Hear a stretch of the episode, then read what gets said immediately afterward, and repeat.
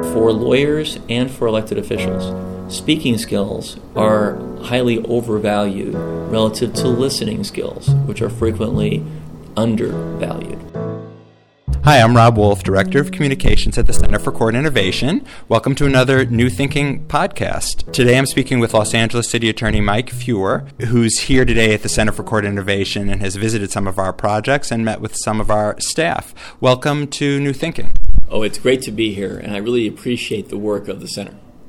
That's great to hear. Let me ask you a little bit about your role as the city attorney. A lot of municipalities have a city attorney, but usually that role is a little different in each jurisdiction. So, why don't you tell me what your responsibilities are as the Los Angeles city attorney? Sure. In Los Angeles, there are three citywide elected officials the mayor, the city attorney, and the controller. So I've held office since July of last year. Prior to that time, I've been a member of the state legislature, a city council member. I used to run a public interest law firm. The city attorney's job is very expansive. In addition to writing every law in the city, the city attorney advises the mayor, the council, the city's departments, and commissions on every legal issue that has any relationship to public policy. The city attorney defends litigation when the city is sued.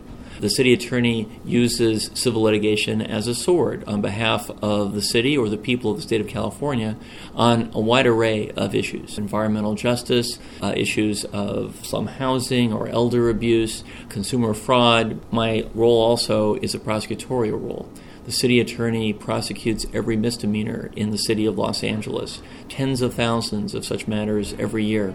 And they might include issues from drunk driving to domestic violence to assault and sexual abuse to vandalism and levels of quality of life crime in communities that have a significant impact on whether a business chooses to site in a neighborhood or whether kids can walk safely to school. The city attorney also can initiate legislation in Los Angeles and at the state and federal levels also.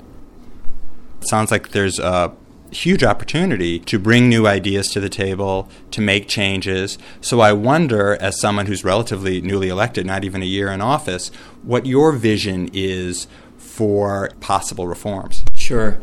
I view our office's role, be it on the civil side, on the criminal side, or in the course of giving advice or counsel to other officials in government, to it the core be the same, and that is we're here to solve a problem.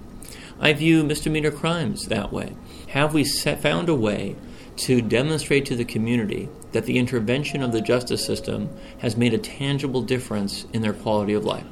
And through that lens, I view a whole array of potential innovations that I'm here to explore at the center. It's important to find ways to divert low level offenders from the traditional justice system which formerly, and in fact in many cases still, relies on incarceration. But in real life in California and in Los Angeles, the potential for incarceration is rather nominal. There is a mandate to diminish prison overcrowding. It's also true that there's been a dramatic diminution in resources for the state court system, and that's been pronounced in Los Angeles, where we've seen the closing not just of courtrooms but courthouses as well. So, what I want to find are innovations that include community based justice. A neighborhood court system is something that I'm hoping to put in place in Los Angeles, under which low level offenders go through a process where a panel of community mediators, residents who volunteered to participate under the supervision of experienced staff members, sit with an offender who's agreed to circumvent the traditional process and identify for that offender the sorts of services that offender ought to perform in the neighborhood to help rectify the problems that he or she has caused, and also to prescribe for that offender the intervention of social services that are likely to reduce the possibility that that offender is going to repeat the crime or other crimes later on. I'm concerned about particular classes of problems. I've assigned somebody to be in charge of school safety related issues in my office, and I'm looking for the best ideas around the country for how we can create in Los Angeles a robust sense of safety in and around school sites.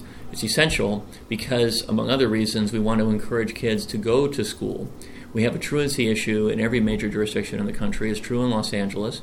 Uh, I have in mind to pursue a truancy-based court, a truancy court system where we involve peers of the truant child, along with his or her parents, and perhaps other community adults, all of whom would come together to try to find solutions to what traditionally has been treated with punishment, uh, as opposed to a constructive approach to have that child return to school. I'm also here to look at preventative approaches. The justice system is a blunt instrument frequently, and many of us would benefit tremendously if we could prevent crimes in the first place. I'm very focused on gun violence prevention, on dealing with gang activity in neighborhoods in ways that transcend the usual suppression based model, which is an essential component, but not a sustainable way to deal with gang activity in a neighborhood. What's your strategy for enlisting all the different partners that you'll need, whether it's police or the court system itself or the schools, or I can imagine there, there's a, quite a vast range in each of these areas that you've described, whether it's misdemeanor offending or around schools or it's addressing prevention of gun violence. Do you have a, a way in mind to, to begin to bring about what sounds like kind of systemic change? Yes, I, you've hit it on the head. It's important for us to engage stakeholders at every level in this process. I'm a very neighborhood based official, and I have had in my prior jobs a very strong affinity for working closely with people at the community level to view life through the lens of their experience, to listen carefully to what their priorities are and try to effectuate those. And that's certainly going to be necessary in this process we're embarking on now. So I've been present at multiple community meetings. I've held well over a hundred such sessions in neighborhoods throughout the city of Los Angeles in just the first nine months or so of being in office, in audiences large and small, most of which have been devoted to trying to find what matters most to constituents and match those issues up with the resources of my office. There are institutional partners one needs as well. The mayor's office, the city council, the police department, the court system are just a few among the many partnerships that are necessary for us to effectuate the goals that I've articulated here. There are also different levels of government besides the local level. I'm working with state officials on some of these issues. I can see the prospect for engaging at the federal level because there is an interest in uh, being a catalyst for innovation uh, at the Justice Department level, and I'm hoping that we can try to find some resources that emanate from Washington that can be helpful to us. Private foundations can be instrumental to affecting some of the change we're looking to uh, implement here. Is there a possibility of, of, uh, legislative responses to some of these issues as opposed to just implementing, you know, a programmatic response? There sometimes can be. I will say that the innovations that we're talking about here, neighborhood courts, focuses on truancy and gun violence prevention and so forth, one is unlikely to need much new legislation to accomplish these goals. What we need is a can do attitude, a spirit of innovation, a sense of creativity and imagination, a very practical bent because ideas are only as good as implementation if you're in public service. And we need to be sure that we're taking advantage of the best of what each of our partners has to offer. I, I often have said, you know, uh, for lawyers and for elected officials, speaking skills are highly overvalued relative to listening skills, which are frequently undervalued. Much of the effectiveness of our exercise is going to be contingent on our capacity to listen carefully to other stakeholders, to good ideas that emanate from others. Thank you very much for taking the time out of your visit. I know you've had a very tight schedule, so I appreciate your taking a little time to speak with me. It's always a pleasure to work with you, and I hope to be invited back. I'm sure you will be.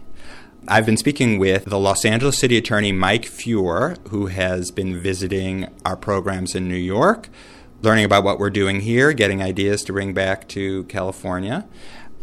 I'm Rob Wolf, Director of Communications at the Center for Court Innovation. To hear more New Thinking podcasts, please visit our website at www.courtinnovation.org, or you can also listen to us on iTunes and subscribe and write a review if you want, actually. Uh, thank you very much for listening.